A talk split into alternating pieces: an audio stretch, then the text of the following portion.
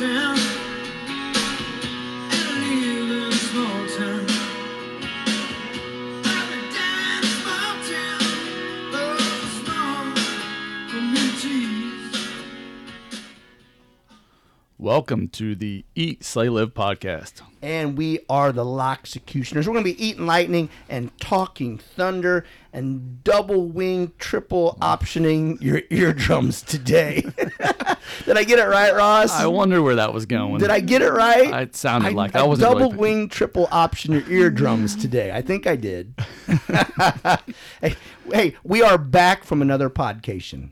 We got to quit. We got to was- quit. that was a shorter one, though. Nah, dude. How long? When Two was. Hawkins? When was Hawkins? No, no, we had, um, we had your girlfriend in in between there. Your your wife to be. Let's edit that out. Um, So two weeks ago, I think. Gotcha. Anyway, the brick is open, folks. The brick brick, is is, open. open. Bands. I was up here last Saturday night for a band. You like that? I did. Yeah. You seem to be enjoying yourself Yeah. Yeah. with with no drinks. no drinks. Man, you're killing it. It- no, it's killing me. I'm not killing it. It's killing me. I sit there and I just I I, I look at my watch like, uh, how much longer do I have to stay here? Watching all these people just go up and up with their intoxication, and I did have some candy. I did have a little candy. Bef- candy. you love you some candy. not Candy Watson. Um. Anyway, so it's going good. Going good. So far, so good. We're working out some kinks. First couple days were rough. Um, Yeah. we knew it would be. And we doubled our staff, front and back of the house. So you got to get that training in. And we didn't have any time with construction to the day we opened Right. get much training in there at you all. Go. So throw them in the fire. That's throw them in the learn, fire. Let's go. That's how I learned But- to swim. Why but do you swim I in the river? Almost, almost everybody was pretty patient with it, and uh, now we're rolling pretty well. Um, what I don't like. So the staff is all new. The waitress is all new. Okay. Okay. I've, been, I've eaten up here several times. You know, You I come up here and support you. You know what I'm saying? The the waitresses don't know me. Okay. I, I want them to know me. Okay. My name is on that building. Okay. So I I, I don't know if you need to pass around a picture. Do you really something. want? Do you really want them to know you, or do you just want your free iced tea? Because you need them to know you so they know not to charge you for iced tea. Free iced tea for life. Okay, we got that. Well, it's So not even about it? the tea. You know, hey, hey, hey, that's that's that's the brother's owner. That you, you better be be nice to him, and he gets free iced tea. That's what I want. Okay, just a little recognition. Do you want just to be my brother, or do you want them to know your name? What do you want? I'll send this text out I right don't now. need to know the um, name. Hey, there's so, I, I'll take that back. There's so many of them. I don't even have their numbers. I don't. so you don't I- know them, do you? Because you're a big time, you're high roller now. You got a manager who probably is probably just doing all the work for you. You know what I'm saying? I don't know if you're doing anything up here anymore. Just podcasting with you, brother. Just pot, really? Yes, yes. Podcasting with me. I have something I want to talk about real quick, and and actually, what's Can we say one more thing about the brick? I don't. Okay. I don't. How Sure, badass bud. are What's- those? oh, you're gonna give your special for tonight? You're gonna do a shameless plug for your Nope. special? Nope. No. I mean, How badass are those garage doors, though? I love those. Come on, garage give them some doors. props. I just we. What, I mean, what's the temperature? Can, when can we open them? when can we open them? I'm not gonna say they're badass it's until hey, open. when you know us loxes, we're cold blooded. When it's not too cold for us to open them, I don't know when that is. 80, 85. got that when, I'm not when I'm not sitting there freaking shaking. we got that whitey blood in us, don't we? yes. Yeah. So, um, listen, I, I know I'm gonna get. I don't want to get on this rant because we we've been off of a while. But have, have this? I, got to talk about this. Masks and kids sports. Okay. Mask and kids. I watch these, and you can't, kids, you can't go to the game. So you watch these games online, or you just see pictures, and the kids wearing the mask. Okay, uh, that's ridiculous to me, first of all. But I, I'll go with it. Okay, this is what gets me. Okay, like you see them like they're sitting on the bench, but they're in chairs and they're staggered. Or, I'm sorry, they're in, they're in, yeah, they're in just They- sitting in they regular spread 'em chairs, out, yeah. and th- yeah, they're like a couple feet, like one's up front, then one up back, then one up front, and staggered. Okay, and then I see these pictures of them like doing homecoming, and then they're all standing like on the gym floor getting the picture, and they're all like eight feet from each other. Okay, now we know after homecoming, these kids are going out and they're making out in the back seat of someone's car. But as far as getting their picture taking, they're standing eight feet apart with their mask on. I mean, this is I, And the same thing with the game. I can get up and guard you, but me and my teammate have to sit on the bench separate. it, it, and what I'm getting, and and for all the the Karens out there, we know Corona, the COVID is something. We get it, we get it. But this, the, the things they're doing like that, that's just eye candy. Eye It doesn't make any sense. Yep. You know what I'm saying? It, uh, it's absurd. so you actually logged on. You were online watching high school sports.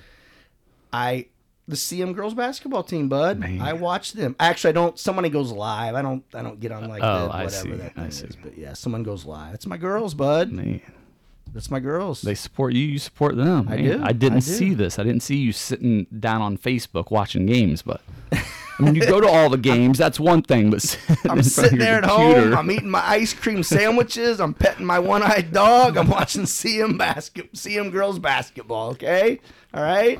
Uh, Before we introduce our guest here, real quick, what what's uh? Are we ever going to introduce? He's like, dude, he's sitting ah, like, am well, I going to get to talk? What am I doing It's here? hard to get you to stop. Wait, wait till we get him going. What's what's up with the with the new building? Anything? getting Any close. progress? Getting close. Not ready to announce yet. Not ready to announce. Are you gonna announce once you sign the lease? Then can we get you to do it? Yeah. Yes. Okay, okay. Yes. yes. But you think you know where you're going? I do think I know where I'm going. Yes, and I'm I'm excited. I'm su- I'm super nervous. I mean, it's you know the the build out cost and things like that. But Do you have any other buildings that you're gonna go look at before I don't think no. you think you're done? Mm-hmm. Yeah. Now it's about getting the logistics done, making sure you can Now get that a- right price. What's up? Now What's it's about me going out in my backyard, digging up jar quart jars full of five dollar bills, and, and paying paying for it. Yeah. So you know, the building you're eyeing, without saying, I mean, you have to. It's it's not well. You're gonna have to do all the renovations that you want to the building. correct. The, the rent is great. I'm leasing again. The, the rent is great. The space is great. Uh, everything about it is terrific. The parking is great. It's right off 255. Right- I, I could go in there right now, and you know how we do things. We could we could start could our workouts yeah. now. But I mean, there's just things you have to do, electrical and things. You know, the city is making you do and things like that. So that the build out cost is like I, it every time I it keeps me up at night. Not gonna lie. So, but so does, How serious did you get into uh, buying something or building? Um, you know, people said, "Do you want to rent? Do you want to buy?" It's like it really just depended on the space. Yeah. You know, it's in a lot of things. A lot of things I saw, I'd buy. It would be you know decent cost, but then the money had to put everything I saw, everything I looked at, the money I put into it. Then when I was done with it, you know, like what are you going to do with it? And a lot of it, a lot of the other spaces I looked at, I would have to change the way I do business. Yeah. They all they all felt like lateral moves. Mm, we Or don't maybe even- lateral No, I didn't. You know, I I didn't want to. I don't. I don't want people to come there and say, "Oh, okay, we we moved to a new place." Yeah. I wanted to be like excited and pumped. And then you saw what I did, and you, I mean, you yeah, could've yeah, just like made a lateral move after that. right. All So- right, let's let's get into our guest. I'll, Yeah. I'll let you do the honors. Okay, uh, a guy I've known for a long time comes from where we come from, our roots up in Calhoun County. Uh, he, you know, it feels like he was like a city boy because like the town he lived in had like 1,100 people, and the town He's a that we- boy. it- yeah, and in the town we grew up in had 400 people, so that I mean it was three times bigger. So it felt felt like he was. Uh, Felt like he was a city boy. So, uh, Mr. J. D. Lorton, what's up, brother? Not much, guys. Uh, one thing I can say is that the the old drill sergeant Marge and Whitey have got to be proud of their four boys after what I just came through and see that, what Ross did. Your place looks amazing, man. Thanks, dude. I appreciate that. You, can I, you know, we try to get sort of like, I I just kind of notice it. We kind of get like achievers on here. People Yeah. have achieved. People have mm-hmm. done things. People are doing things. You know what I'm saying? You know, one thing I've noticed is everybody guests that we have on are always on time or actually early every time. Don't you like that? Yeah. I'm early everywhere. You're early. And every time, like JD is like 15 minutes. I love that. I don't know why I'm bringing that up, but it just, Because I mean, I think I think it says something for people who achieve stuff. I mean, it's usually just one of those things they just follow. I mean, if you're if you're if you're on time, you're late, kind of type thing. And he's been a coach forever. And that's kind of how it got instilled with me, coaches and then coaching, and right. you know, Practice what you you always give me shit about being late, but I'm not late. right. uh, well, you like to let me get everything set up in here, then you come in. So JD, You should have seen this place before. It trash. This was wasn't it? trashed. Yeah. This looks good in here right now. I had everything as quick as I could move everything. It's cleaner in my office. So JD grew Don't, up op- in don't open that door. grew up in Calhoun County, Hardin, Illinois. We touched tuck uh, touched on a little bit. Uh, three siblings, right? Yes. Two two. br- you think counting them? I always, you know, I always felt like you guys had like ten siblings because you guys were always close in age. You guys are close in age, and so it felt like there was just a like a ton of you. You know? You are correct. And my mom probably fed half the kids in you know in Hardin, Right. You know, I- for games and everything. So we always had a house full. Right, right. The, everybody was at the Lortons, and and the way I kind of met JD and the Lorton family is when our parents were getting divorced or separated. We moved to Hardin for a little bit and rented a little little house down the street from them, and that's and and Ty was Ty and JD was same age. Whatever. They would come. All the kids from the neighborhood would come to our backyard, and they would play football, and I was all time quarterback, like just watching these kids smear each other. Did you run? Were you Randall Cunningham? No, no, I'm just not- taking off running. Nah, I was I was too big at that point. Just like I am now. so what was it? Tell tell us a little bit about growing up. You know what? You know, you kind of come from an ultra entrepreneur type family. Yeah, I, I mean, I feel very, very fortunate to have the parents and the grandparents I had. You know, growing up, they've, uh, you know, they've always went out and been able to take chances. You know, and you know, mom and dad are, you know, have plan A, B, and C. You know, they've been through a lot of, ad, you know, adversity, but uh, you know, what they have down there in Grafton now with the Aerie's Resort Organization, and it's, you know, it's just great to be part of it. Yeah. What what did uh what did your grandparents do? I mean, I think everybody, most people listening is going to know your parents, and we'll touch base on that a lot. But what did your grandparents do? Well, my father and my grandfather George had a construction business for about 40 years together. Actually, it was Todd's first job with Grandpa George, I, I got have that in my stories to tell. and uh, you know they he got sick with cancer.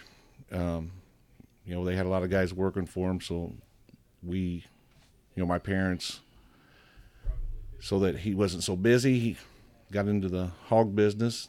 You know, the agricultural side. We had a farm, and my my mother's parents that were there. That's what they did, and uh, that's what we did till I graduated high school. Lo- Lortons don't work for nobody; they work for themselves. Right. Dang, a whole family. That's Right. awesome.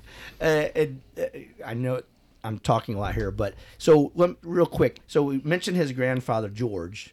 Um, so you know Sergeant Margaret, she cleaned houses, you know, like up in, in Calhoun, and she used to clean uh, for his grandfather George, Big George, uh, clean their house. I think he has had a cabin. They had a cabin too. So mom would clean would clean for them, and you know that was about the time our parents were getting divorced, and there was a financial thing or whatever. So mom, you know, asked George, "Hey, I have you know my oldest son. Do you have any work that he could do?" You know, and so I would go there uh, like once or twice a week, and I would work. I would do work for him like on a Saturday. I would get there at eight a.m. and work. I would do eight hours or whatever, Yeah.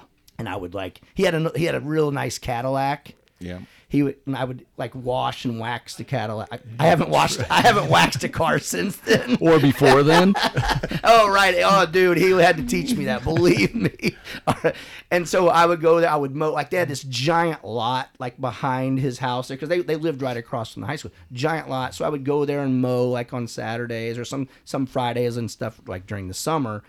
Um, just mow. And then his, it, they had like it was electrical business too, right? Yeah. And his his grandpa had this old this old white beat up van. He would and every once in a while I get to go run. He would take me around like running errands and things like that. And so, um, so I his I remember one time, so and he paid me forty dollars a day. So I was making I would make like I'd do eight hours and he would pay me forty dollars. Yeah. Okay. So I remember one time when we we went in the house. I don't know why we came in the house, but it was like towards the end of my shift or whatever. It was like three thirty or something like that. And so his your grandfather like was Southern Comfort, wasn't it? If I remember Yes. correctly, he liked Southern Comfort. So we go in and we sit in these chairs like in their living room, and it was like kind of a his and hers. Like one was like like you ever see the art all in the family Archie Bunker and Edith. Like I was sitting in one chair, I I was sitting in the in his probably in the wife's chair, and then he was sitting there, and he's sitting there and he's playing like I think it was big band, some big band music. You know what I'm saying? Big band. Yeah. I don't think it was classic. It was big band. Yeah, he was a big band guy. He liked that. And we were just sitting there and it was like chilling, like it was on a Friday. He's drinking Southern Comfort, listening to big band music, and like, you know, and, and Big George, he starts falling asleep.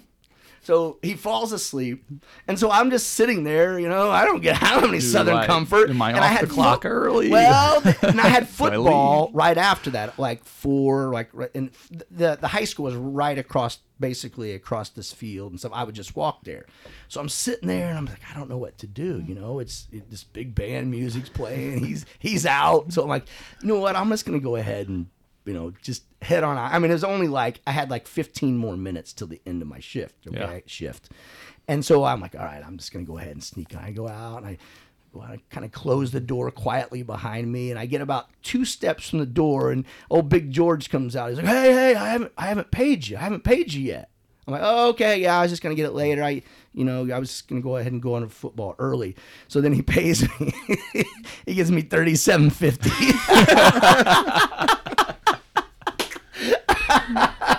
but you know what? That that taught me, and and I'm telling that story, and that was back when I was I was a I was probably 13 or 14. I Yeah. was I couldn't drive. I was I think it was my freshman freshman, and and I, I'm telling that story and we're laughing about it, but it did teach me a lot. Do you know what I'm saying? Just like. Hey, you didn't put in the time. You're not getting paid for what you didn't do. I, if I would have sat there until, even though we didn't do anything, if I would have sat there, sat there until yeah. the time I was supposed to, I'd have got what I, you know, the More full like- amount. yeah. Exactly. And I, I left 15 minutes early and he took that 15 minutes off.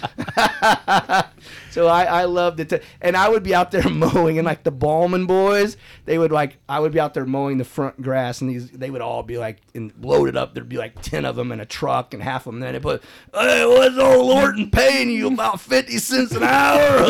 and they would all drive off. I'm like those bastards. Great story about Grandpa George, but what about JD? How did the family include you when you were?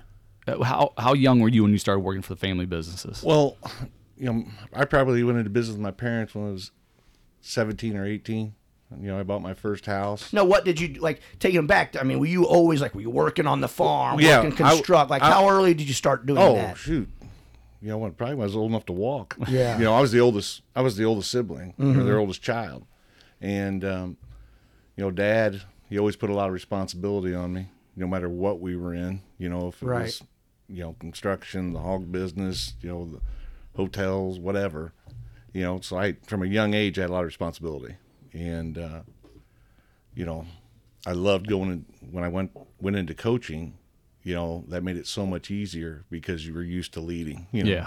You know, they're from a little guy on. I was part of his, you know, his crew or his workers.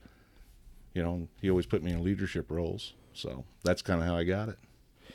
Now, Ross, he's a state champion. This guy. We love state champions. we Here at. Eat, Slay, Live, we love state Are you champions. a state champion, Ross? I am not even close to being a state Well, champion. I'm Well, one time, one time, my junior year, Mm-hmm.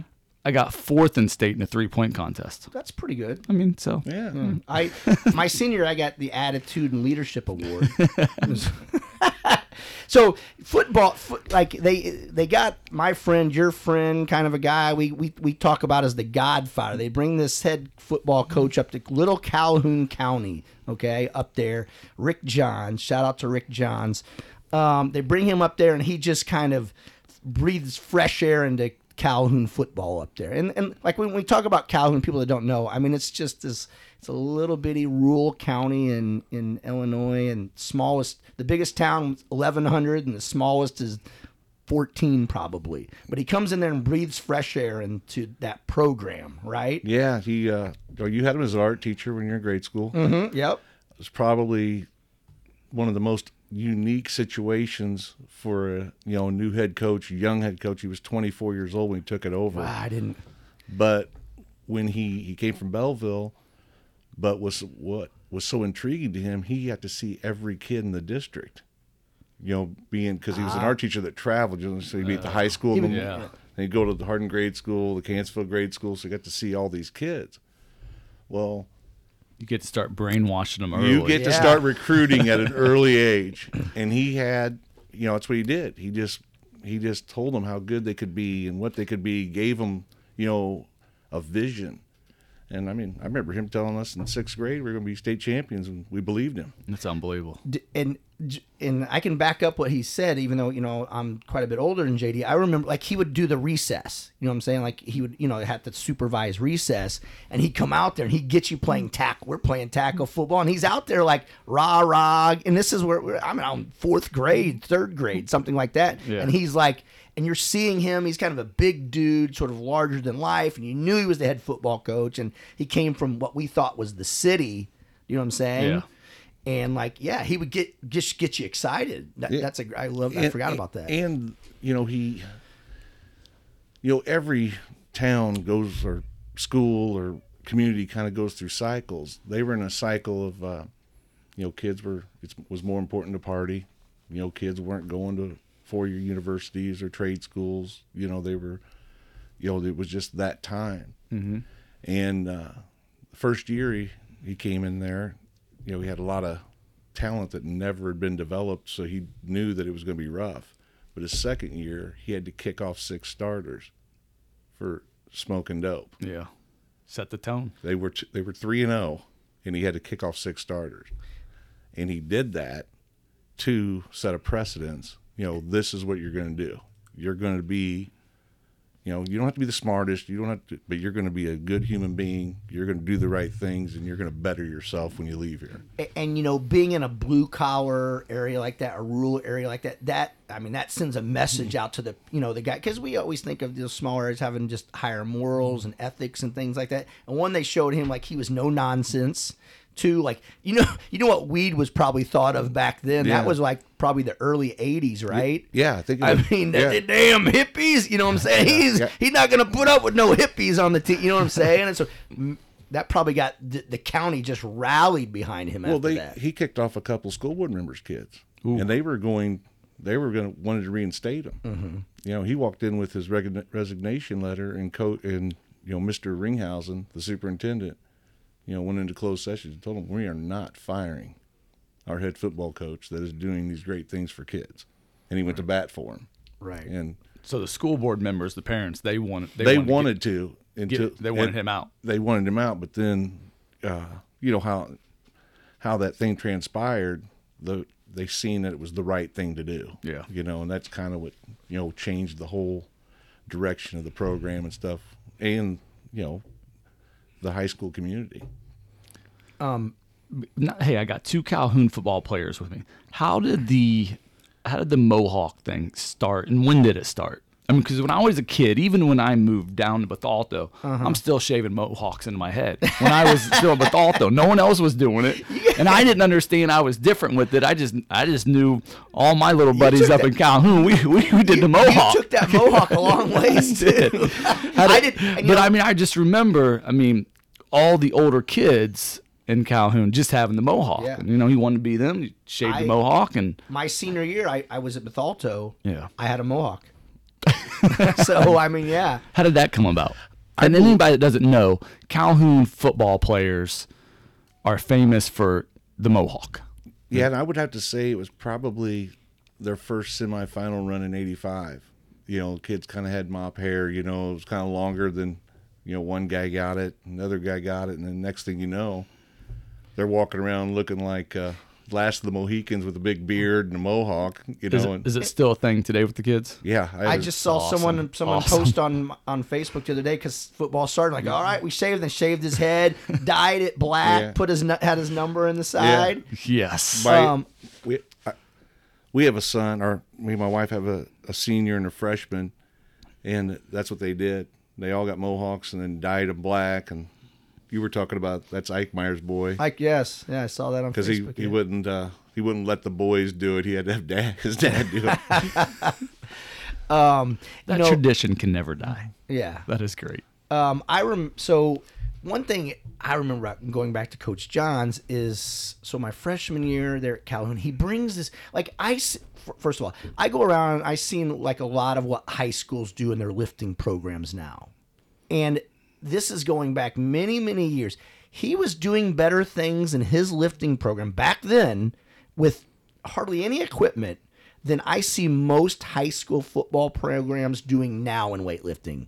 And I'm not even joking. I'm saying I take a lot of what I do Yeah. from what he did. So I remember one time he brings in some dude, and this I just this probably before your time, JD. He brings in some dude from this bigger, faster, stronger program, and this guy I don't know. This guy was Russian or something. He wasn't very tall. He was like six foot. He could slam dunk a basketball, and but he was big, a big dude, and like and so they started like plyometrics there. Like that was man like i said my freshman year. He's doing like doing plyometrics. And like you don't and, and that was just way ahead of his time Yeah. and got people to buy into it. He had like a leaderboard for lifting you know what i'm saying? Everybody's the top people's name who had the highest bench press the highest squat that you know who could you know the broad jump and just things like that. And and it wasn't just like static lifting sitting there and you know doing curls. I mean he had us out like on the we're you know we're doing jumps boom boom boom up the bleachers and doing sprints and just these all these like one-footed bounds and things like that. I don't see a lot of people doing these days so he was ahead of and i tell this people a lot i go i don't know a lot about x's and o's with football you know what i'm saying i don't know if rick johns was that good at it but I can tell you this: he knew how to make someone want to run through a wall for them, and he knew how to get them excited about programs and to start things like that weightlifting program he Yeah. did. You know, so I, I, kudos to him. I think you know his biggest attribute. I'll be quite honest with you. He's one of my mentors.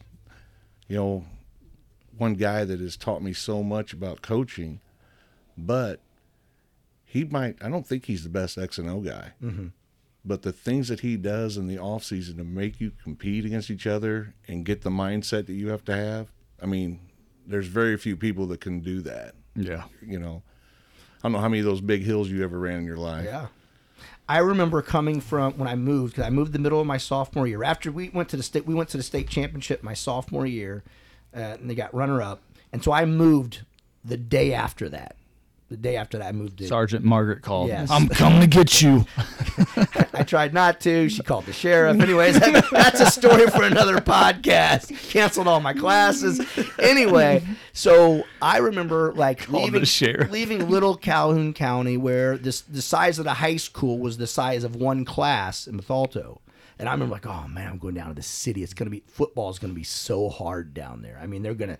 I can't even. I, I know what we did up here in this little podunk town. I can imagine what they're gonna do down there. And I went down to like the football practices, and it was they were so like it was nothing compared to like practices up there. Nothing. The hitting like up there, we just beat the crap out of each other every time, every mm-hmm. all every day. You know, and it was just it was so much easier down here, which was was so surprising to me.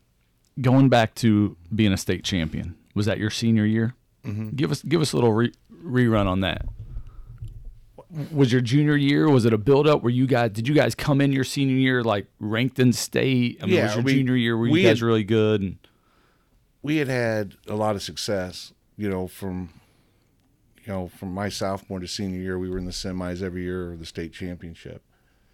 And then you know, we just had a great group of juniors and seniors because my brother's team they won back to back. Mm-hmm. And but they, we just had such a talented group. I mean, our we our second O line would have all of them would have started anywhere else in the conference. wow, Big old corn fed. You know? and they, the practices were so hard. That's what coach made them. yeah, He made them you win between Monday and Thursday. That's how you win. And he just set the tone like that. So your your junior year, you guys were in the state championship as well. No, we were in the semis. The semis. We lost Arcola, who was the state So you, champion. you got fourth. Is that- I mean, is that yeah. you were in the It- final four? Final four. Yeah. Yeah. They don't play for that. No, what You get yeah, a cutting yeah, board. Yeah, that's, yeah, that's He what- thinks he got second because the team that beat him got first. no, I like that mindset. No, I mean, what? as Coach Johns would always say, if we lost a semi-final game, he goes because he had been in so many of them. He goes, "I am sick of getting cutting boards, Cutting gentlemen. gentlemen, we want we want the gold, man. We do not want another He's, calling, cutting he's board." calling his final four plaque a cutting board. I didn't even get. I didn't catch that. I was just sitting there trying to pretend to laugh like I caught the joke. Huh? That's awesome. I mean, that's what he told us after the game on the field. Yeah. We will not bring home another cutting board, boys.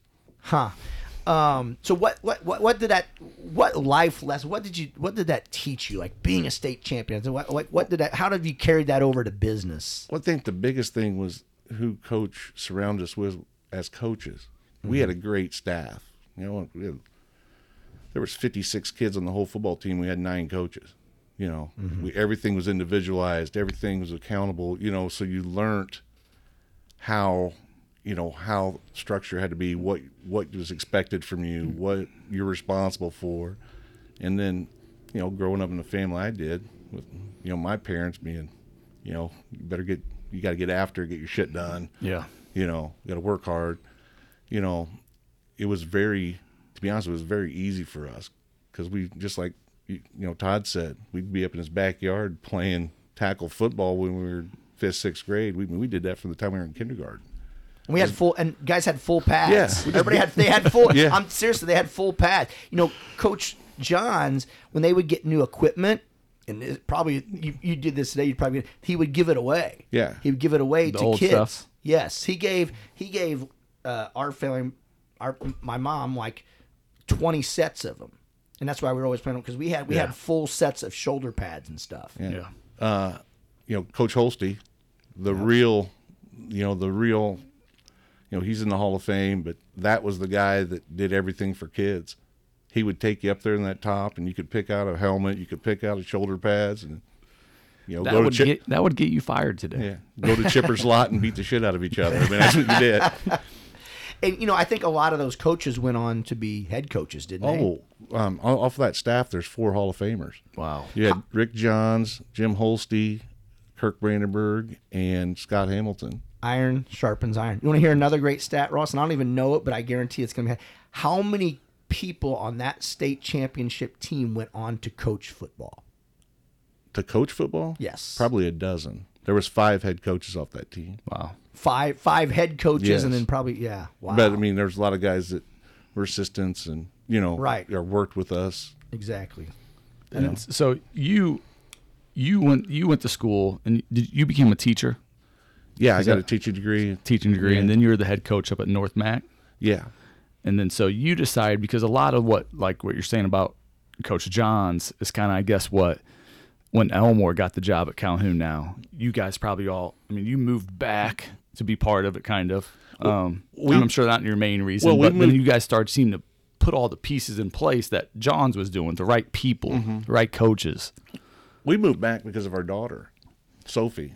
She was a good athlete, and Carrie had taken her to uh, took her to a holiday tournament to play. She was playing Collinsville, or Calhoun was playing Collinsville, and Calhoun beat Collinsville by thirty. And What? Sophie's like, "These girls are really good." she was in eighth grade. Yeah. and then she played in five state finals. You know, wow. It was, you know, I mean, so that was kind of the reason. Yeah. Um, she wanted to do it in DJ. Um, you know, hell, I was trying to get closer back to help my parents. You know, we just happened to be in Calhoun after that. So, uh, so a lot of it went went to getting your daughter into the program, Mm-hmm. not more you getting into the family business and getting closer. Well, no, no, it was more to get in the family business, but Yeah. where to live. You know, we had moved several Oh, times gotcha. because of different coaching positions, different teaching positions, and we just sat down with them and asked them, Mm-hmm. "You want to, you know, I applied for the Alton football job. Yeah. not that I wanted it. I just wanted to get closer." Mhm. Understandable. And you know, I said, "Hey, you guys want to live in Alton? You want to live in Grafton? You want to live in Jerseyville? You want to live in Hardin?" Yeah. And the two older ones wanted to go to Calhoun. You know, so you know we're there. It's we started a JFL program. We got just a little feeder program coming up through it. So, I mean, if, you know, it's gonna it's gonna pay off. The kids are they're gonna have success. Is that your main role with the staff right now? Are you the JFL? I run the You run- JFL, but I also coach the quarterbacks at the high school. So we just set practice to where I can do the offense and then go to the JFL. Gotcha. Uh, did you play? You played in college, a little in college. Yeah. Where did you go to school? I went to Illinois College. Uh-huh. That's where I met my wife. You play all four years Hey, there. hey, can we? Are we gonna? Are we just gonna skip the fact that JD brought his wife with him? I him? was gonna let you bring it up because I thought you'd have a better little segue into it. Uh, okay, I'm just just just just want to point it out. We're not going to ignore the fact that JD brought his wife. No. Okay. JD's wife is sitting over here in the corner, just laughing at us three morons, and Now, there is a connection here. Okay. Carrie was Ross's wife's Dawn's basketball and volleyball coach and track coach in high school. Well, That's who we should be interviewing. Yeah, and they uh, they have a good you know they have a good relationship, so they were going to come down and visit. But uh, Well, I think it's cute. I think it's so. I think it's so cute, Ross. If I if I had a wife, I'd bring her to every podcast. Yeah, You know I'm that? sure you would. we would we wouldn't even meet your wife if you had a wife. You might have a wife. um. So after that, we go in, go into teaching. Um, so you're out of teaching now, mm-hmm. okay? And so now we've kind of, we'll kind of kind of get into people that don't know. Uh, family owns Aerie's up in Grafton. Yes. So I've heard a story. Now tell me if this is true. That that now Aerie's is a, is a for people that don't know. It's it's a winery uh, that's located up in Grafton, Illinois. It's sort of up in the we consider up in the bluffs. Looks out over the Mississippi River. It's it's an amazing place, Ross. It's in my top. Top. I, I love. We love it. I'll tell you, my favorite things in the whole world to do is go hiking up at Marquette on a Saturday afternoon, and then get to Aerie's about three o'clock. Get a spot outside when there's a live band, and have a big giant blue moon sitting in front of me. You know what I'm saying? That is a day right there. Yes. But now, so Aerie's. Now, is this true that your parents? It was actually their house at one time. yeah, And then what- it didn't look like it did now. It was more of a rundown Yeah. sort of cabin, right? the, the cottage itself was was nice, but that was the only thing that was up there, and there, we had 246 acres, Mm-hmm. and they're just plopped down right on the edge of Yeah. this. Say that. How many acres? 246 acres. So, Dad, you know, we put the first zip line to state of Illinois in there. We put the Sky Tour. It's an aerial lift. You know, we have 60 rooms up there, and you know, So, so, and we're, I'm backing you up. I'm back. You want to jump ahead? We're backing him up, Ross. I'm, Okay, take, I'm okay. taking control of JD. That a boy. So they they're living in this cottage, Mm-hmm. which now becomes the which is now the Aerie's Winery. So when they moved into that cottage, was that their plan? Hey, we're going to turn this into the best view in the Midwest. Was that their plan? They're just, hey, we want to live here, and then what? How did that? How did it come about No. that they owned Grafton? the whole no, the whole the whole purpose for purchasing that property was to put hotel rooms on because we had the Ruebel Hotel downtown, mm-hmm. and there was only 22 rooms there, so we needed to expand so we could you know have more overnight guests. And when you say Ruebel Hotel, people that don't know anything about Grafton, they're picturing a different hotel than what the Ruebel Hotel is. And I want to back up even farther. How did, how did your parents? I want to start from the get go. How did your parents get involved in Grafton in the first place? Well, my dad built a lot of uh, small commercial stuff, banks, you know, Dairy Queens, things of that nature, and he built the Jersey State Bank in Grafton. Okay. So he knew the traffic count. He knew how many people were going through there. He tried to buy that building in like 84, 85, What building? The Ruebel Hotel. Okay. Before it was dilapidated, and then he had to really go in there and redo everything. So that was their that was their first place there, the hotel. Mm-hmm. Okay. But he had he had you know built these things. You know, and the whole deal is location, location, location. How many people come by? Yeah. You know, so he knew that he knew that stuff. So they went from the hotel. Let's let's get all this real quick. Okay. So from the hotel, they then bought then they bought the Aerie's property. Aerie's property. They Yeah. moved in up there, and then from there, I mean, I don't think they just started going with Aerie's. Didn't they purchase some other bars or things? Well, we they you know we had purchased some things downtown. You know, and like for example, when I came back, we helped out uh, Bill Strang. You know, he was Dad's lawyer. He had the Piasol Pub, and you know, he he was just going to close it. Yeah.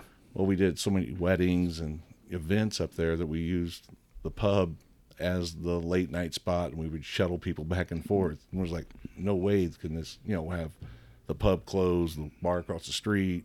You know, Yeah. at that time, they're just there's things closing in Grafton, so that's when we got involved to try to help it, and then we did. And Bill got it sold, and you know, everything went from there. Gotcha. Well, You're staring me down. I'm sorry, you, but- no, you, you jumped in. I, don't I didn't know the the story that much like you. I wanted to know Oh, where I it don't started. That's, so- I know. That's where I was going. So Todd was staring me down. I was not admiring your pretty eyes. I want to punch. Um, so they get to cottage. So then, how how did it turn into? How did that turn into? Well, it turned into Aerie's because of the Malkins family from Portage de Sioux. They were very influential in putting the Grafton Ferry in, and they were friends with my parents. And Carla was semi-retired and wanted to have a weekend winery, you know, like a Friday, Saturday, Sunday thing. So turned that cottage into the winery, and they called it Aerie's, because if you know the, all the Eagle um, fraternal organization, they have an Aries number. Yeah. So what it is is the flight path or nesting place of eagles. Interesting. So it fits in, Yeah. you know, with you know all the eagles down there in that area. So we just kept the name. So did, did did they live in it as they were building it, or No, no. They leased out that building to the Malkinses, and they ran the you know a three day a week, you know a three day a week winery up there on the weekends. ah? What year was this that Aerie's actually Uh, I think it was two, established? um, I think the Malkins opened it in 2002. Then Okay. mom and dad took it, you know, took it back over and turned everything what it is in today from at 2007. Um, so did, yeah, when did your parents take over? Um, they took the Aerie's over in 2007, and then you know put up the terrace and all the other Okay, stuff that's up gotcha. there. Gotcha. How, how many rooms you guys have up there now? On top of the hill, 43, and then we have some down in our main office above, and then we have the deck house, which we're right around 60 rooms that we have. So me and Dawn went up there for our anniversary a couple of years ago. Um, we stayed down below. Probably the best day I've ever had in Grafton. So we come up, we take the what do you call the lift? The sky tour, Grafton Sky Yeah, Tour. So we take that up. We park downstairs, check into the, to our room, take it up. We're coming up. These two are there. Get off. They got drinks for us, and we didn't know what to expect. If it was just they were going to sit with us for a little bit, we ended up getting a table. The four of us sit there all day. We eat drinks, and then we just blew up Grafton. We jumped all around the four of us. Man, it was it was by, it was definitely the best time that I've had in Grafton. It, it was awesome. But man, the whole the whole day, to stay in there, and then you know you get done from the bar, you, you go right back to your spot. It's just so convenient, mm-hmm. and so So I'm gonna do that shit again this summer. and for all you that haven't done it, you guys got to do it. So- go up there, get a room, and enjoy the day. and now we're speaking of this. What he's calling the Sky Tour. It's a it's a freaking gondola. This it's is- a gondola. It's a ski lift. Like you. So some of them are just open, right? And I, I'm embarrassed. I haven't ridden it yet. I have not been on it yet, but maybe tomorrow. Um, so it's open. You have some so, We- some that are open, like have- a ski lift, right? Yeah, Just we have, like- we have 60 open air chairs, and they're in cluster of 15, and in between that we have clusters of three gondola cabins. So there's 12 gondola cabins, and uh, we can move about 500 people an hour. The one that's closest, sounds pretty good. the one Yeah. the one that's closest to us is the and the same thing as Anakeesta in Gatlinburg, Tennessee. So How, how did that come about? Who who had the vision for that? How, how did the idea even spark? Yeah, well, it was my dad's. He went out to uh, Glenwood Springs, Colorado, and they had a little family adventure park, and it was just small. I mean, they didn't they didn't have on top of the hill what we have at Aerie's. You know, Yeah. they didn't have rooms. They didn't have entertainment. They just had a place you went up to, and they, you know, had like just carny games that you played. Then the uh-huh. just thing just spiraled. But he went out there and checked it out six years ago, and he bought that lift from them. It was five years old because they had to put a brand new one in that could move 1,200 people an hour. Wow. So So we got a damn used gondola in Grafton. huh? You went to a flea market, got us a. I'm I'm thinking about this before I hop on it tomorrow. You, you just throw some paint on there, did you? no, they're all new motors, all new that. But the control towers and the gondola cabins, because uh, the gondola cabins they're out of built in France, over in Europe, and they're about forty five thousand dollars a piece, brand new. Oh my goodness. you know the, the the I don't know if you call it the base of the the Sky Tour base of the gondola at the very bottom. It looks like a friggin' spaceship landed in Grafton, right? It's awesome. You know? It's- So staying there, do you uh do you know the numbers on how many people ride it per day? Yeah, I mean, what we did from Jan or June 26th when we opened up till November 18th, you know, we about 68,000 people. We put through. Wow. Now so that, impressive. I'm I'm just so fascinated by the thing. but the we sold a lot of season pass. We sold a lot of season passes, um, you know, early on, and you know, with the whole COVID deal, the flood, you know, we're gonna keep the season passes at the same price for people that have bought them already. You know what I mean? You know, and you know, honor those because uh, you know, it was such a short window Yeah. for people to go use it. You know, so I, I mean, you know, they're telling us we can do 200,000 people a year, you know, if we can be open 100%. We did that at 30, 40% occupancy Yeah. because we, you know, we couldn't put that many people on it. And I would think this year people are so eager to get out after this last year. that I mean, your numbers are going to go. Well, I think it's going to be in this whole region because people are looking for things to do. Agreed. They, you know, I'm sure your business sees it. Our business mm-hmm. sees it.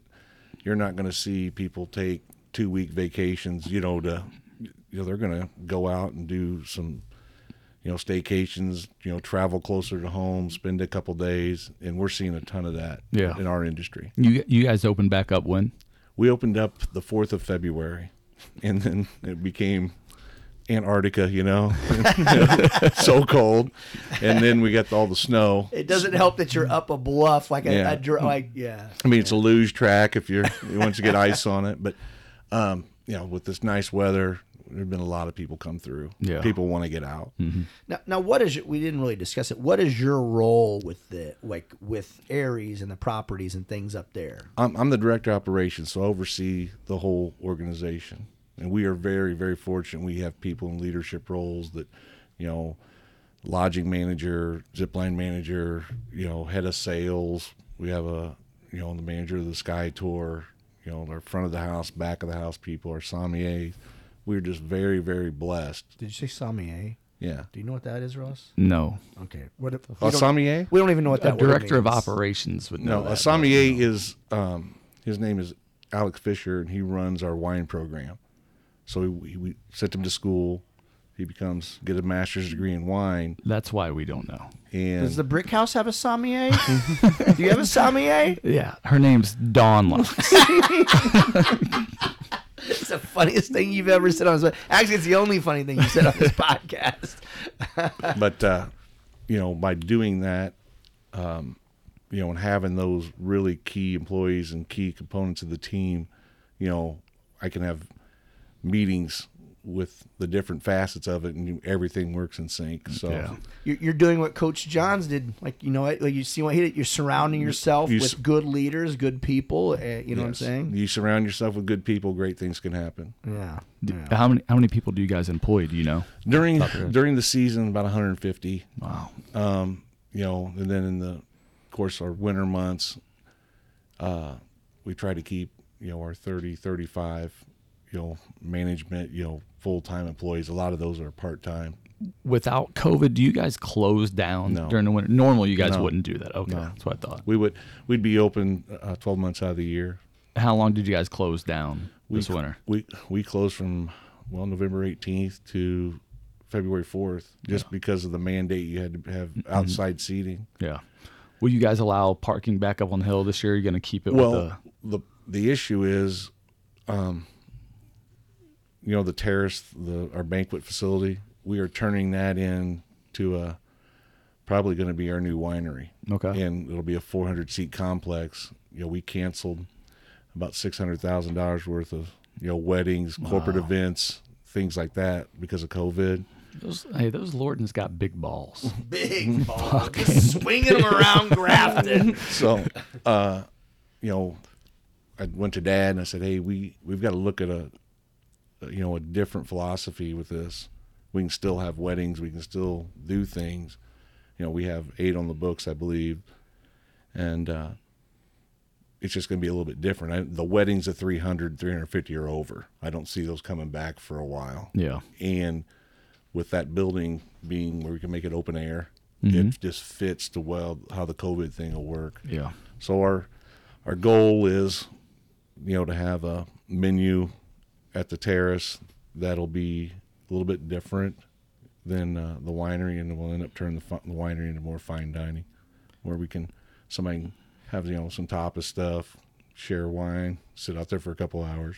Are, are we going to be in Grafton tomorrow? We are Ty's birthday. Watch out. Lux boys are coming. All right. Um, you know what I like about like the Lortons and the Aerie's and all that. Like they're always like they're never complacent. They're never just sitting there like, okay, we've no. done some good things. We're just gonna ride this. It's o- like always changing, always upgrading, always making it better, always making it more of an experience. More, of, it's an event. You go up there, you z- you zip line, you ride the gondola, you you stay in the you stay you can stay right on the property. You you know you go to wineries. It's I love that. Yeah. You know, and the funny thing is, you go up there, you know, and his his parents who own it, you know, Jeff and Sandy, um, like you'll go up there and like you know you have some drinks and you're like, ah, we need to get a ride to the next place, and there's Jeff or Sandy driving the freaking shuttle to take you to the next place, and you walk in, you walk in, JD's son's working the door. hey, we all we all know that ain't no job too big or too small when you own a place. Well, Your Facebook sure. page might say janitor on it, which is the truth. worst janitor ever. Um, but yeah, it's like it's seriously his son. Like I, I I don't know how old was he? Like it was a couple years ago. He was like I see him. He's like standing at the door. Like is this kid gonna throw me out? The day I was talking about when we sat down at the table, their daughter was our server. Yeah, I think I went to an event up there once where uh, yeah, Sophie she was a she yeah. did that for uh, Yeah, the bachelorette party. yeah. Haley, Haley's bachelorette party. She was she was bartending there. That's I love that though. I mean, like just like what you had to do. It's teaching that work ethic at a you know at a you know, cannot be afraid to do any job. And if you jump in with your employees and you do it, and they see that it's important in those little details, they're gonna they're gonna reciprocate that. Absolutely. you know, I think a, a misconception is when people, like, when people's parents own a business and the kids come into the business and, you know, start working there and running it and, and things, people think, oh, they just, look at that, their parents just hand it to them. They, the thing is, you don't realize those kids had to start at a young because they're because everybody was all hands on deck had to start at an early age Yeah. you know working in those places they work harder they work at an earlier age and harder than kids whose parents who didn't own a business i can promise you that don't you, you feel Oh, the same way Yeah, I mean, DJ, our second child. I mean, he's been working in the kitchen since he was 11 years old. He's 18. Yeah. I mean, he can run the thing. You know, just he knows what's going on. Uh, and I think the other thing that's a misconception for people that are you know that are not in business for themselves or entrepreneurs, it's 365. It's Yes. seven days a week. I mean, it's you're taking care of things, doing things that nobody ever ever sees you do. Yeah. And, even, uh, even those few days where you take a day off, you're still answering calls. Oh, yeah. And you're still, yeah, I mean, you're still working. You're still at these times dealing with social media Oh, or emails or, you know, whatever. And even if you don't answer a call you don't answer an email a text message if you don't do any of that and you're off you're thinking about it constantly. Yes. you know what i'm saying? You never feel really off of it because you always you're always thinking you don't have like a job where you you know say it might be in a factory or something like that where boo quitting time. You just walk out. I don't think about it till i that next morning my alarm goes off. I get i'm like oh crap. You know what i'm saying? It's like but when you have your own business like that it's just an all the time thinking you know thinking about it the hardest thing I've ever done in my life, you know, running a business or owning it, was what I had to do on November 18th. Shutting lay, lay off 90 people before Christmas. I mean, that was. Gut wrenching. Oh. Keep you up at night. It's, I mean, you don't sleep. don't you know, sleep, don't people eat. Got Christmas and all this, and you're like, I mean, there's nothing we can do. yeah. yeah We can't have people here. Yeah. yeah You know, just where our setup You, is. you, you got to be smart enough to be able to look to the future because you got to have a place for them to come back to. Yeah. So, I mean, you got to make the tough decisions. That's you know that's what we did. Yeah. It's R- Ross has talked about that a lot. You've talked about it before on here. Is like when you're worrying about your success of your business, you're not just worrying about you and your family. You also take on the responsibility of other people and other people's families who you're helping provide an income for. You know, a kid, a single mom, you know, uh, making a living. You know, a kid going to college or whatever, however it is. You know, so it's you. People don't realize that you that worries you too. That You're not just worried about yourself. You're worrying about the other people that you employ in their family. You know. when you guys are are full go, um, what's what's your what's your day what's your day like? Like, so you live in Calhoun, so do you have to set more of a set schedule for yourself? As I live right down the road, so I don't really have a set schedule. As I may be home, you know, like, no, I'm going back up. I hop in my car, I'm going. You know, I'm here till seven thirty. You know, I'll j- I I can just go home. well every What's- day. Every day we I come in. Yeah, Um, you know, but I do, I do like right now we do a lot of Zoom meetings, so I can do some stuff from home, you know, and things like that. I'm on some different boards. And, what's a normal day? If Normal day. Say it. Not- Let's no say give COVID. us no. give us a, a, a June Saturday. yeah. A June June, Saturday? Saturday. Yeah, what time for you going in? What? yeah. Yeah. Tell us how that day let's goes. uh let's get up, you know, get going, you know, seven seven thirty. and you have we didn't you have four kids. Yes. Four kids of your own. we, we open up the uh, zip line at nine, so we'll bring in um, usually the course manager, two sets of guides. We'll start off with five. They go out and do the course inspection, get that done before eight thirty, and then you set the gamut of you know how many people we have. You know, so we put 240 people through the zip line a day. I mean, that is bam, bam, bam, bam. Yeah. You know, and then you know the sky tour opens at 11:30 and then the restaurant opens at noon and it's just a cycle until you know we go we close our kitchen at 8 o'clock and uh, so you know that's a 12 14 hour day every day once you're once you're rocking and rolling you normally there until the kitchen closes, or, or once it slows down. Um, Once it it- slows that, down. That Just the- June just the- Saturday. that June, June, Saturday. that June or June Saturday or a November or Mar- of October Saturday where you're really putting people through Yeah. I mean you're putting a couple thousand people through a day So that's your bus- busier time. Like the October? busiest time of the year is the fall 8 weeks in the fall wow. We will put oh my god a couple thousand people a day on the weekend through hmm. Wow. I wouldn't have guessed that. No. What is, all the fall colors yeah. No. well, it's- you know because of the view. the view mm. but i also i think what's happening in the in the you know destination or leisure travel market is people are looking for more recreational activities you know we we're very fortunate we have the river we have the confluence we got a great marina in grafton. There's 5000 boats on the other side of the river that are looking to come somewhere. You know we got the, the zip line the sky tour the water park the largest state park in the state of illinois.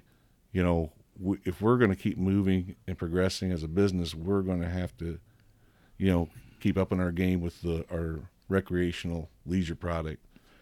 And right now what we're working on and you know we won't have it open uh, hopefully we'll have the first phase by next spring is uh, about a 13 and a half mile mountain bike course be set up Is this breaking news? Is this break exclusive? sounds- exclusive sounds like it. to the Eat Slay Live podcast? Is this? Well, we I will have the master plan. I should have had it a couple weeks ago, but I've already looked, you know, looked it over, and uh, yeah, that's what we're gonna do. It'll be like a it'll be like a ski resort with our bikes. Man. Wow. So how, how long is it? Did you say? There'll be it'll be we'll do it in three or four phases. Mm-hmm. It'll be 13 and a half miles. There'll be three um, green runs, you know, three blues, three blacks, and then they'll we'll have some multi-use. Uh, you know, for grandparents that can go up with grandkids and things like Is that. it is it bikes only? Can you walk it? Oh Can yeah, you it? There, there'll also be about six miles of walking trails. I I have some cyclist friends right now that are listening to us with an erection.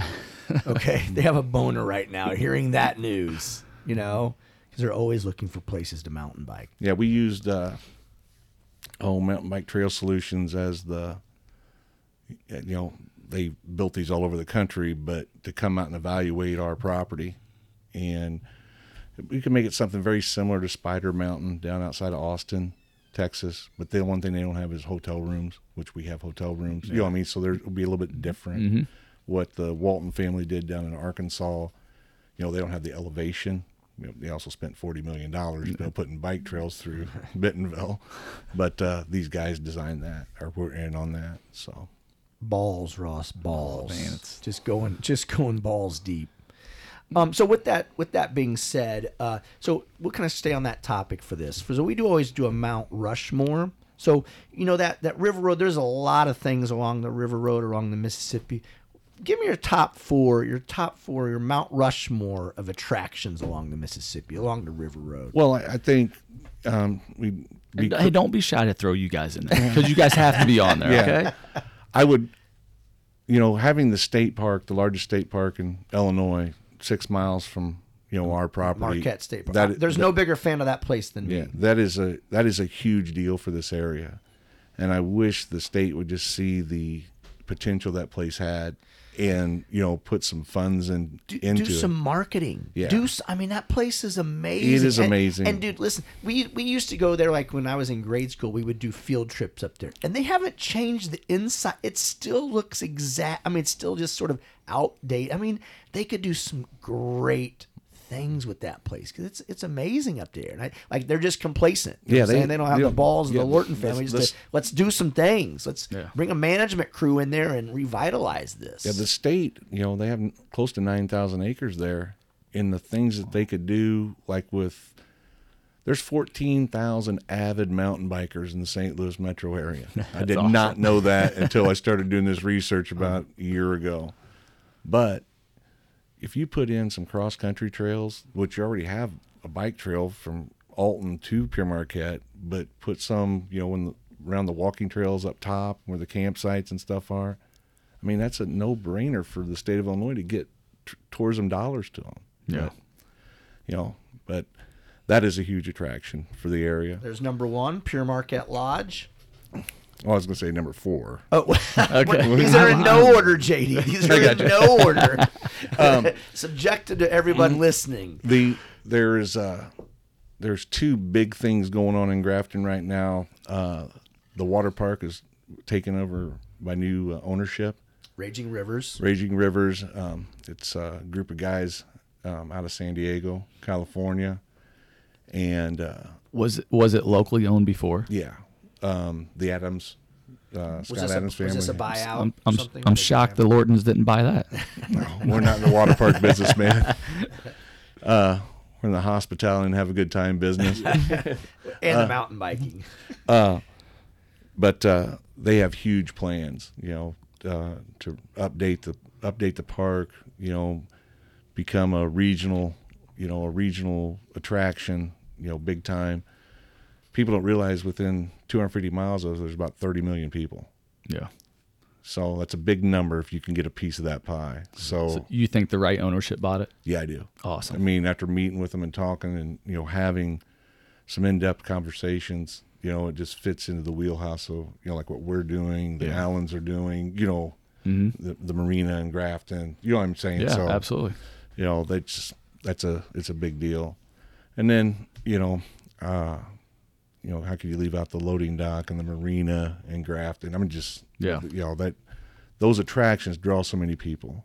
If we get people in our doors, we want them to hit the other establishments, and the other establishments want to hit us. So That's, that's, kind of how the we great work. thing about Grafton is they're like it's kind of like you feel like it's like a team. You guys are kind of all in it together. If the loading dock's having success, we're gonna have success. Yeah. If we're having success, you know the the, the oyster bar is gonna Yeah. have success. Okay, How often do you go and not hit Exactly. several different places? every time. Yeah. Tomorrow we're gonna hit about seventeen places. yeah, you know, and then uh, of course, uh, you know, the Grafton zip line was the first zip line in the state of Illinois. It's been a great That's the first one in Illinois. first one built in Illinois. Huh. I'd have never thought that. Yeah.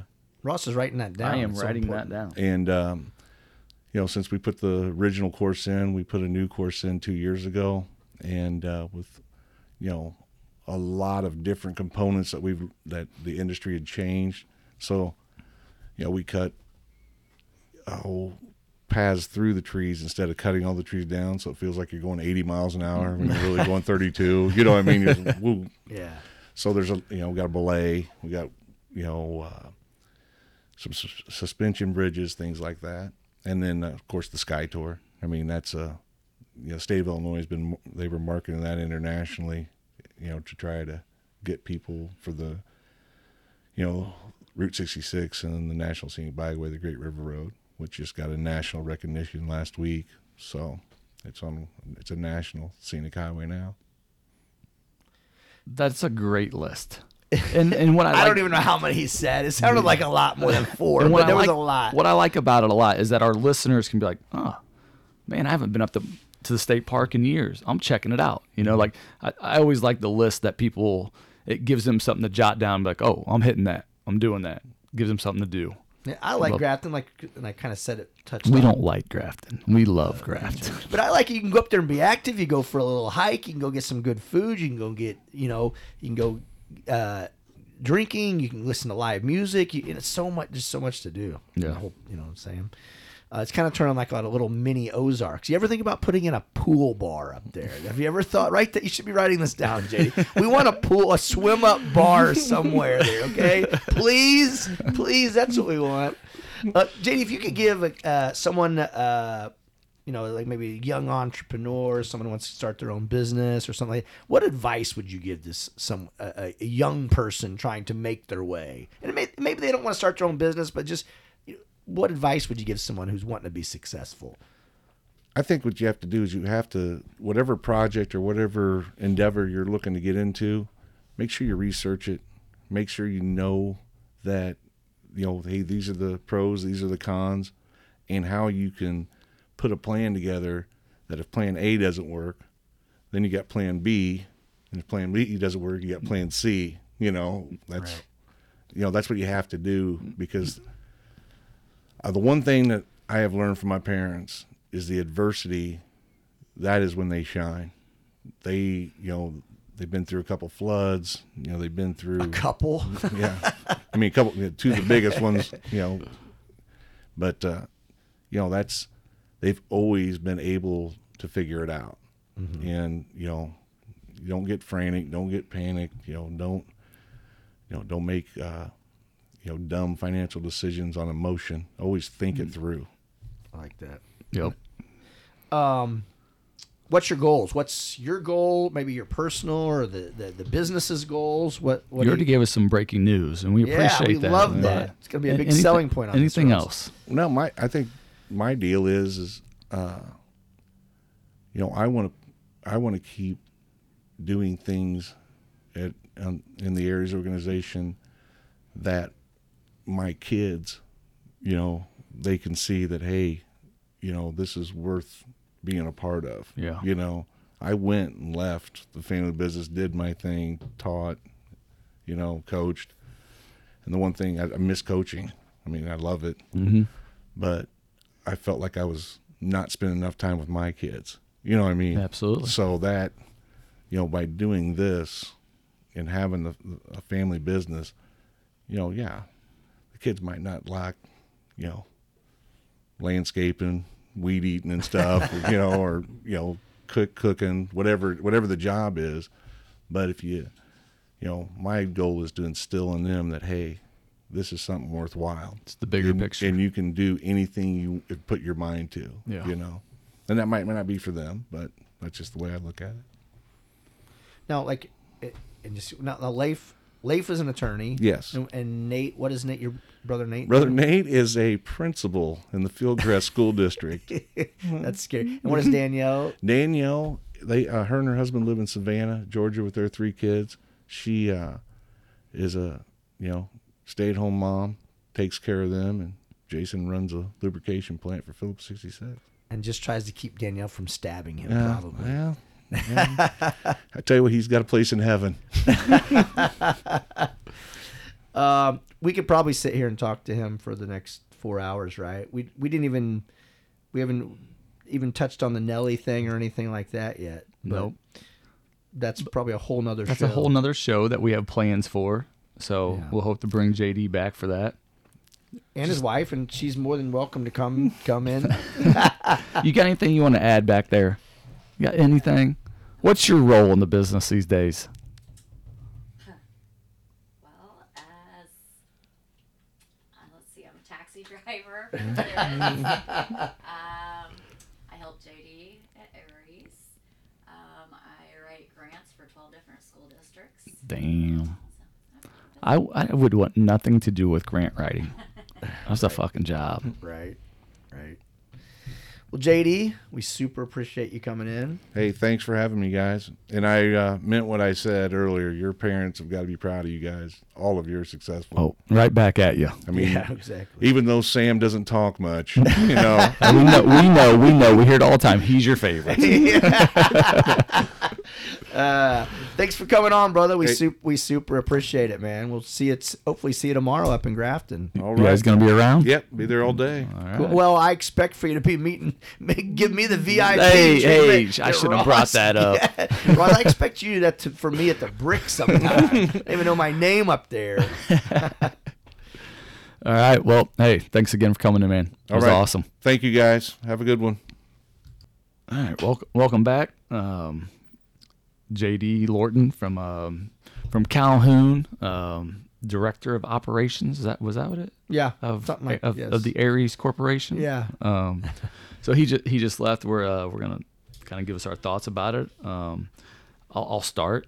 Biggest thing with me, um, especially being in this industry now and and looking at them and how they're always moving forward. You know, you see a lot of places, and they, and they are what they are, and they just kind of sit still. And not only are they moving forward, you know, as a restaurant or a venue or a winery, but it's other things like the breaking news, the, the mountain bike thing. I mean, the the the the zip line, the the sky lift. I mean, they are going outside the box all the time. And that takes a lot of time. Like we said on here jokingly, they got balls. I mean, it takes balls, but the amount of research.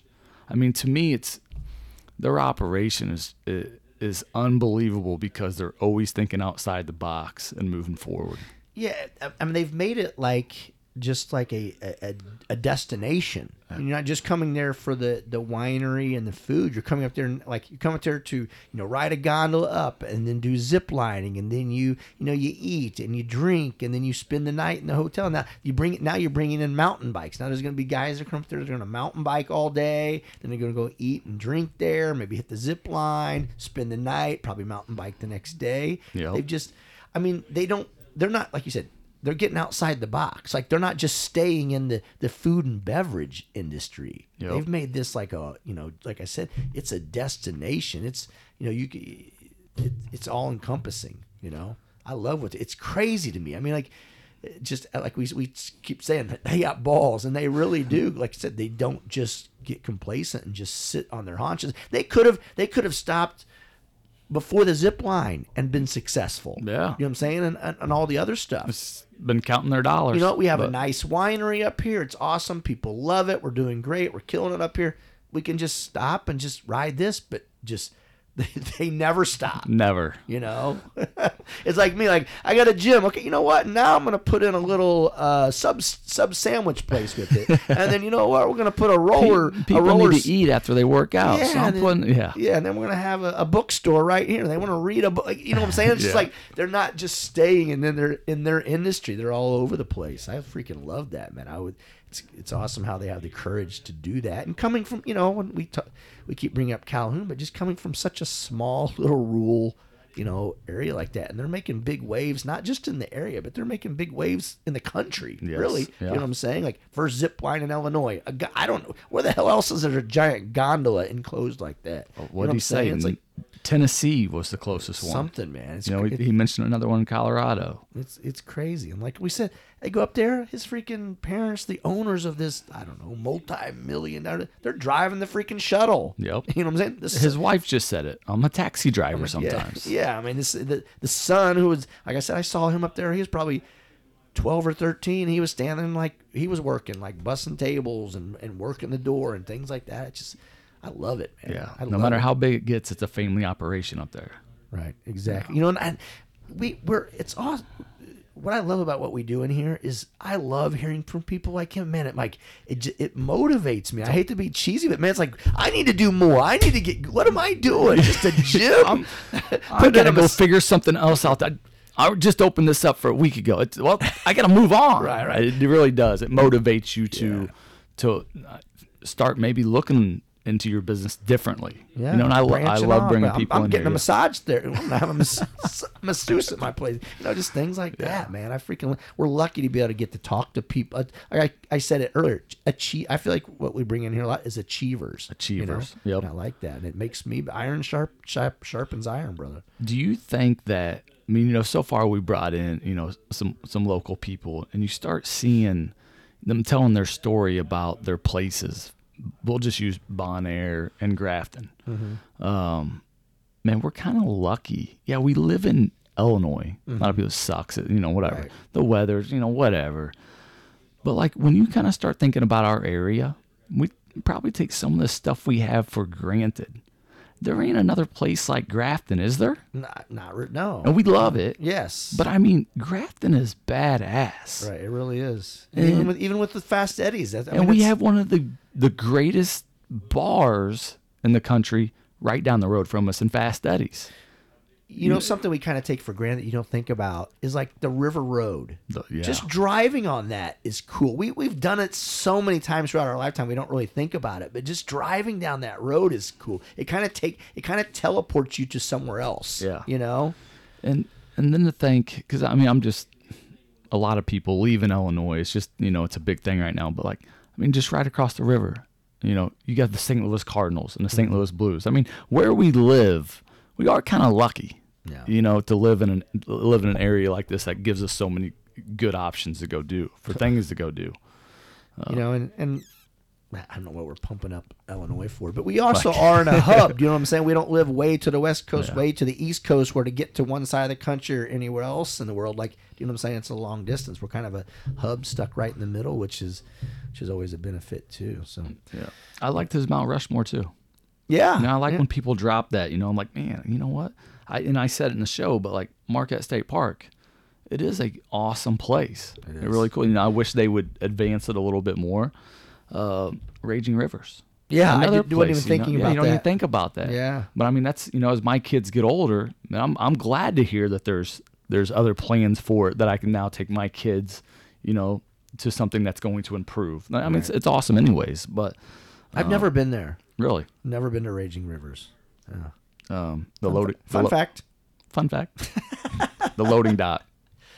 Another an, another phenomenal badass It place. really is. I mean, it, it has a it has an ice skating rink too. Yeah, I mean, just you know, just we, we kind of forget about some of the some of the cool things that we have. I mean, you know, I just loved it. You know, hear how he started. I mean, he started out working hard, and you know, it's not e- it's not easy when you have parents like that that have a business because you are working at an early age. It's- yeah, and I'm, and I'm sure, man, he probably cussed his parents. I'm sure he was waking up in his summers at 6 a.m. to go work for the construction company, Right. you know, or, or whatever it may be. Um, but yeah, it's paying off, man.